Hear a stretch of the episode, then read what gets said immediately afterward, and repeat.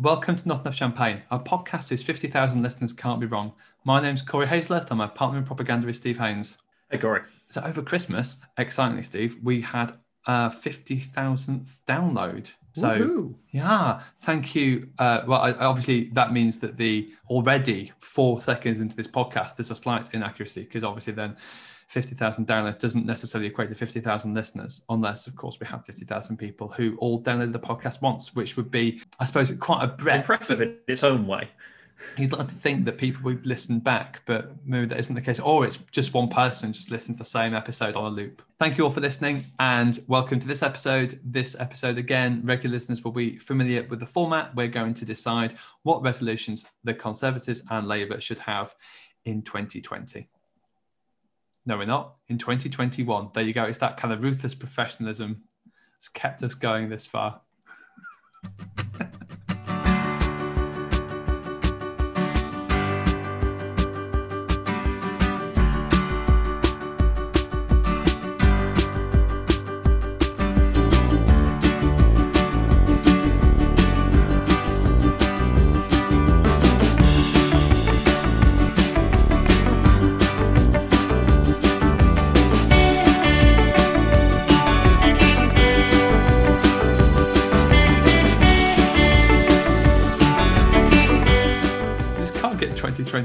Head, Steve. It's just, you know, like Eric Hobsbawm talks about the short 20th century, the long 19th century. In many ways, actually, We're this year is 2020. we are in the long 2020.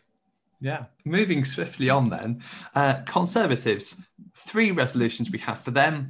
So, first resolution we had to them was make levelling up actually work. Boris Johnson administration was elected on the uh, provision that they would actually level up large sections of, of, of Britain, uh, improve the economy, improve people's lives. It- it's safe to say that with the pandemic and Brexit taking up pretty much 100% of the bandwidth that's been uh, been available um, to the government, they've not necessarily been able to do that much on this front yet. Given where we are now, they need to start actually showing some signs of actually delivering this commitment to actually leveling up uh, the rest of, of, of, of the UK and not just London and not just the big cities.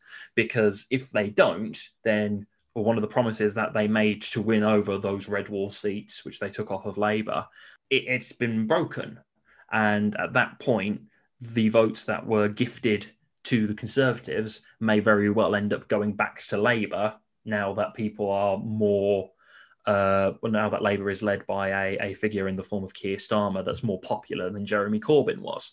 So, if the government doesn't start actually putting in the legwork on this now in 2020 and start like making some form of announcements on, on, on what they expect to do and what they want to see um, happening, 2021. uh, yeah, 2021. Yeah. I'm trying to re-record. Uh, well, I didn't even realize I'd set a date.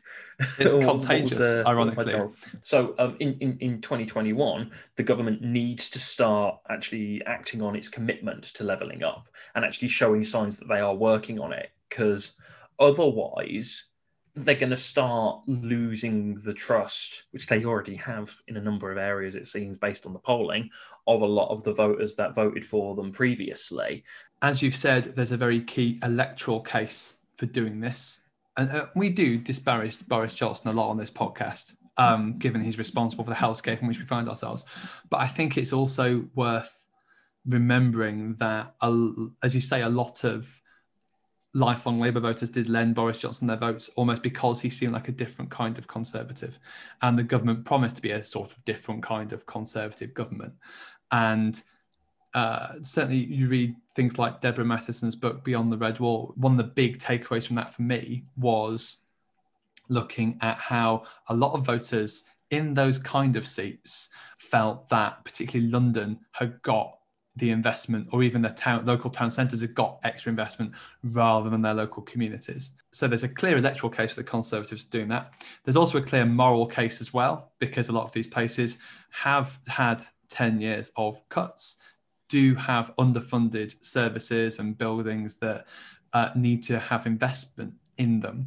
And that's especially true when we consider that we're going to need some sort of economic recovery package after the pandemic. I'm going to make the same point that we made on the podcast last year, though, which is that it's going to be really interesting to see how this resolution is enacted given the tensions there are within the Conservative Party, both in terms of their voting coalition.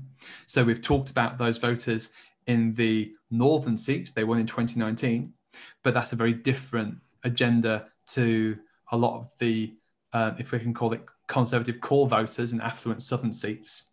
But also, it's a different tension in their governing coalition as well, because you do have people like Boris Johnson, who's probably quite happy to spend a lot of money on this. You've got people like Jake Berry, we talked about last time, and Dehenna Davison, your pick um, for influential backbenchers, are probably quite happy for the government to spend money on this. But they are going to find a lot of resistance, probably institutionally, one would guess, from the Treasury and also from some um, more fiscally hawkish Thatcherite ministers like Rishi Sunak in the Treasury, who, and even people like the Saj who got mentioned in dispatches in our last episode, who probably want to see a bit more fiscal restraint. And so I think it's going to be really interesting to see how the government tries to balance that over the next year. So we're going to go straight into the second resolution. The government needs to do what I haven't obviously done and learn from their 2020 mistakes. And this time I do mean 2020 and not 2021. I mean, these come in a few different areas, particularly, I would say, I mean, this is both in terms of communications and in terms of policy. So we've seen consistently a under promising and over delivering from Boris Johnson in terms of when we're going to see, say, a return to normality, when whether or not families can celebrate Christmas. On general communications as a whole, even we are two days in as we record this into 2021, and already the Department for Education is sending out some contradictory messages on schools because some schools are meant to be opening on Monday. The Department of Education so closed schools in some London boroughs, but not all London boroughs for reasons no one's really entirely sure. No one can explain the logic. And then all schools in London were, were closed. But then, as of recording this, I believe I'm right in saying that not all schools in tier four areas will be shut, which does seem a little bit contradictory as well. And also, I think in terms of more specific coronavirus related issues, it's not just about the the lockdowns and learning the lessons from imposing them too late. It's also fixing track and trace, which just seems to have sort of fallen by the wayside, and also just about efficient delivering of policy. So we've talked about the issues with track and trace. Those issues really need not to be present with the vaccine rollout. I'll be honest, I'm not particularly hopeful that the uh, government is actually going to succeed on this resolution, to be honest. Uh, everything you talked about in regards to um, the situation with schools and them being open and closed or and, and, and the confusion around it is evidence that they they so far definitely haven't learned that lesson despite having plenty of time to do so for for the conservatives it's if if they can get through the rest of this pandemic and then emerge on the other side is going to be are they are, are they then going to govern in the same kind of uh, leave it wait till the last moment style because if they are then they're going to find themselves suffering quite quite badly because if you if you don't have a structure and an agenda and a focus, then you're going to be kind of kind of screwed in terms of actually doing anything meaningful and delivering.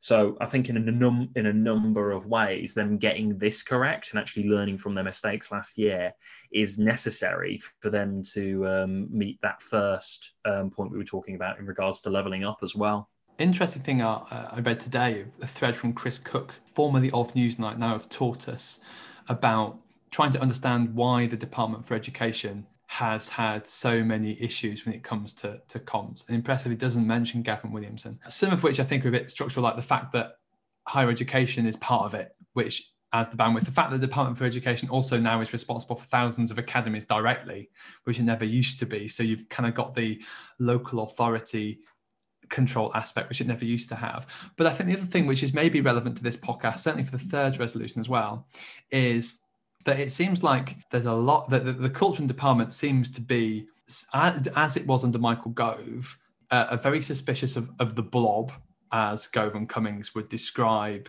the teaching unions and other teachers, where any any opposition becomes sort of carping from activist teachers and lefty unions rather than maybe actual genuine disagreements because they're scared about the safety of our children and their parents and their grandparents and teachers. And a very defensive attitude that they assume that any approach was always going to be the approach they were going to do and they don't brook any dissent on that. And i think that's kind of interesting. And you'd hope that they've they've learned from that. And i think the other thing just in terms of the the wider government agenda is I think one of the issues is that again, just to go back to Boris Johnson personally, is that he he seems to be congenitally unable to give people bad news and certainly to make hard choices when you're faced with a terrible situation like that. And again, that's not that's not a bad thing. Uh, these are often some very difficult decisions you've got to make. But when you're looking at comms in the middle of a pandemic, or you're looking at having to balance your competing interests of different cabinet ministers, or are you going to increase spending or are you going to cut it? You need someone who's able to take a clear decision, decision and stick to it and be able to communicate that effectively to the public. And that has been lacking. And again, we, have talked on the last episode about the, the changes in number 10 that might take place that mean that the government's able to do that. Like you, I'm slightly skeptical they will follow this resolution.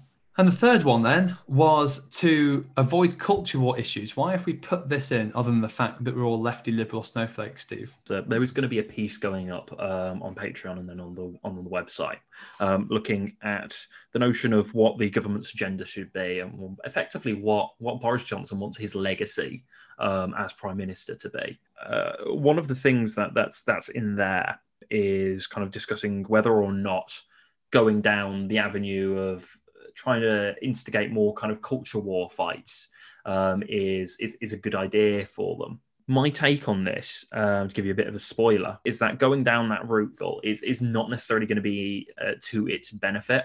What I think it will be very good at doing is riling up the base um, and making sure that the Tory party faithful are very happy with it and that your, your true blue Tory voters are probably going to be very happy with the government. But what it's not going to do is going back to that levelling up agenda actually help deliver that in any meaningful way. And what I think you'll, you'll find is that it might actually put off an awful lot of um, voters, not not because necessarily the policy positions and things like that are going to be popular, but because they're just if you're focusing on these areas, what, you're not focusing in on how you can actually level up um, the, the, rest of the UK. You're not focusing on those red wall seats and actually delivering on the promises you made for them. And given as, as you've said, there's going to be some battles internally. If you're focusing on culture war issues, then you're not going to be making those, having those dis- debates e- internally. And I suspect you'll probably end up ending up be doing those culture war issues because you can't come to an agreement on those areas, and you're using them to hide the um, the fact that you're not actually doing the work you said you'd do. I mean, it's interesting that you think Boris Johnson's legacy won't just be a smouldering pile of rubble, but we'll we'll move on from that. I tend to agree. I mean, there's a there is there seems to be a school of thought in the Conservative Party. I think particularly among the newer intake, who I think maybe are more ideologically of the right, more old school Thatcherite, who I think think it's advantageous. That's certainly the impression you get from some of the briefings. But I think I agree that it's probably not the most wise strategy. I think partly because one of the things that Keir Starmer is as Labour leader is relentlessly on message. And we again we've talked about this that he has a certain number of issues that he's going to talk about, and he's aware of traps that the Conservatives are going to set on culture, and Keir Starmer is going nowhere near them. I, I don't think a lot of the cultural issues, as you say, I think a few people care about them. Often the split goes down party lines anyway. Are you really winning over wavering voters? Probably not. Is that to deny that even say there are cultural reasons why some voters might be who are former Labour might be voting Conservative. Well, absolutely yes. But as you say, I think banging down on culture is not necessarily a way of reaching them. There are three Conservative resolutions. Labour's resolutions, first one, show uh, gains in elections rather than just in the polls. So in 2021, in May, we have an unprecedented number of elections taking place on the same day. There's loads of mayoral elections, police and crime commissioner elections, loads of local authority elections. We've got elections in Wales, we've got elections in Scotland, we've got hundreds of council by elections. There is a veritable feast. Outside the general election, it's the most elections comprehensively across the country that's ever been held in a single day. Labour needs to do well there here you go. This is this is where we do our football pundit. You know, the next goal could be crucial. It's really important that England scores a goal, otherwise they might lose. Yeah, uh, absolutely. I mean, I think fundamentally, if gains aren't made, oh my god, that is absolutely disastrous. Um, you know, the polls all indicate currently that we probably should should make some decent gains, but nothing's real until actually the votes are counted. So hopefully, you know, we'll start to see that um, coming in this year when, we have those local elections. This is Keir Starmer's first real test as as Labour leader, fundamentally. It, certainly, the run up I think will be interesting. It's it's going to be quite unprecedented how much campaigning actually happens, and given that generally, you know, the Conservatives have the air war, have the the spending to uh, put out a lot of literature and pay for it to be delivered, whereas often Labour relying on activists, which is is different under restrictions. It'll be interesting to see how how that manifests itself. Second resolution we have for Labour, Steve, was to flesh out its policy agenda. Uh, Starmer was elected on the basis of, hey, I'm going to stick with the uh, same kind of policies that we've had before, um, but we're just going to be uh, more more professional in how we handle it all. Become under not sustained attack, but attack from certain parts of the left in relation to the policy agenda. And I think it's something that he needs to start uh, showing that there is something there behind his leadership, that there is an ideology, that there is a notion of what Starmerism actually entails. Uh, so that people, so that one, he can put the the fears of the left of, the left to rest, um, and he can and uh, he can demonstrate, hey, no, we're, we're committed to this, this, this, and this. These are our big core ideas. And again, going back to um, those, those timelines, we're in 2021 now.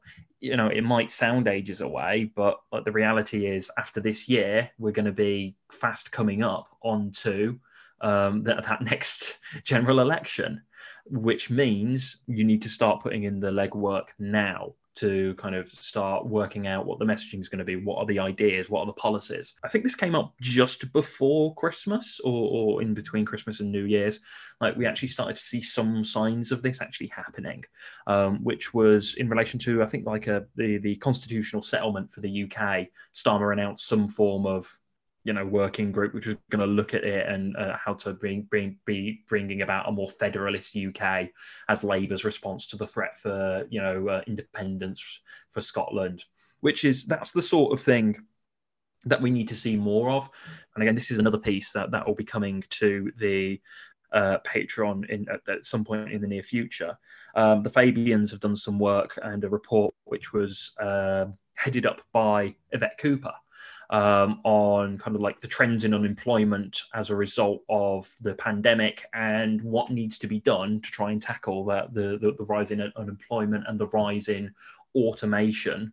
There's stuff happening, but it needs to be pieced together into into something, and themes need to be developed, and we need to start seeing that now, so that we can actually, so that there's basically a chance for one Labour to agree a position, two Labour to work out what its comms is going to be on that, and then three hammer that home over over a year or so, so that by the time it actually gets to a general election, people already have an idea about what Keir Starmer stands for. You are right that this has already started happening, and we talked about the the briefings um, that were coming out in our final kind of sum up of of 2020. Looking into 2021, if we've had 50,000 downloads, obviously this is the 50,000th time I'm going to say there was an interesting Stephen Bush article on iNews website. And he actually sort of takes the opposite view that actually Labour should be announcing less policy. Again, this is where we can be all semantic and decide what we decide flesh out means. The Bush thesis, in essence, was in, in answer to the yes, there's a 2024 election, that's three years away, that's a long time. We, that we don't know what the full ramifications of COVID are yet, what kind of recovery it looks like, it's too early to set out a detailed plan, which I have some sympathy for. The other thing was that actually Starmer and Labour in particular have been setting out a lot of policy. For instance, part of it has been about cutting Serco and other private companies out of outsourcing, doing track and trace. about um, increasing sick pay so that uh, it's easier for people to isolate at home who otherwise would have to go out and work, and also trying to get more local, a bit more devolution, similar to the government settlement you were talking about, and trying to get more local authorities involved, not just in track and trace, but also in helping fight coronavirus directly as well. Problem is that none of those policies have really got a lot of media cut through. Definitely, the resolution I think is flesh out the policy agenda, but I think what it probably needs to be is, what as Bush um, puts forward in the piece, you're looking for but what he argues anyway, you're looking for one or two symbolic policies. And this is essentially, I think, sort of what you're saying anyway. But you you might want something like, say, universal sick pay is an example he gives. I, I don't even necessarily think it needs to be like a big policy in and of itself that sets the agenda. Because I think one of the one of the best examples of what is your agenda going to be on was when um, was asked to Tony Blair and he said education, education, education. A clear form of communication about this is what Blairism at that point in time was all about. Because as you say, a lot of the policies we've been talking about so far, they're fine, but they're not cutting through because they're responsive um, and they're not actually building a notion of this is what we want to do as an agenda as an actual agenda at the moment. It's just this is what the government's doing. Here's how we'd improve it. Yeah i think that's why it's that symbolic policy offer which i think is is needed. And the so if we're going to look back to to new labour actually i would slightly disagree. I think actually you, you look you are looking for the symbolic policy offer. I think a better example of that would be the five policies on the 97 pledge card. Things like maximum class size of 30 or waiting times cut to within six months. They are symbolic policies that you put on there not just because you want to achieve them, but also because they tell you things about that party. Final resolution then um, embrace your inner Harold Wilson. You can tell I've written this one, given that Harold Wilson's my my favourite Labour Prime Minister. So embrace inner Harold Wilson because Harold Wilson was all about party unity. Keep his party together, ha- make sure that you have balanced shadow cabinets representing the left and the right of the party, and in terms of your policy offer as well. Given that Keir Starmer ran as the unity candidate, I think it's still important to show a sort of unity of purpose over the next year or two because uh, also at the end of the day, divided parties don't win elections. Again, another piece which is, is going to be coming out in the uh, in the near future um, on, on on the Patreon. This this podcast has partially just turned into let Steve uh, uh, advertise the articles he's written. But uh, one of the things that I have kind of like put oh, is going to be going live, I think next week. Um, as of the time of recording, anyway, so might be the week that you're listening to this, listeners. One of the things in that piece is about the fact that Starmer has done seemingly a pretty good job of seeing off any threat from the left of the Labour Party uh, so far. But he can't rely on that as a, uh, you know, he can't just coast on where he is currently. He needs to actively do things to try and bring some of the left back on board in some areas. As I say, trying to actually maintain his position as the, the unity candidate that he, he pledged to be is a good way to do that. And I think again, going back to that, um, fleshing out the uh, policy agenda resolution, that, that, could be a major part of it as well. Because if you're is he if he's able to make some, you know, big policy offer um, that's at least reasonably radical in some capacity, then you know he'll win over a lot of uh, a lot of the left, and it buys him a lot more more kind of maneuverability in time. As Steve said, he has written well, or will be uploading several blogs on the Patreon page for our champagners, and we'll be recording other podcasts for them as well. If you want to read those in full, what what do you have to do, Steve? You have to head over to uh, patreon.com slash not enough champagne um, where once you're there you'll be uh, able to uh, sign up to become one of our champagners for a few quid every month um, which will get you access to those pieces of content. It will get you access to uh, unique uh, podcasts that we record, um, both just amongst ourselves and with some of our, our, our favorite uh, talking heads and friends of the podcast as well. Um, and those will be made only available to our backers over there. So you won't um, find those anywhere else. everything that you, you send us will goes towards the uh, running of the podcast. Uh, yeah, so uh, we look forward to seeing you there. Our website is notenoughchampagne.com. Our Facebook page is facebook.com forward slash not enough champagne. James Cram designed our logo. You can follow him on Twitter at James Cram. And Dave Depper composed our theme tune, Plucky Good Times. I'm at Paperback Rioter. I'm at Acoustic Radical. Happy plotting.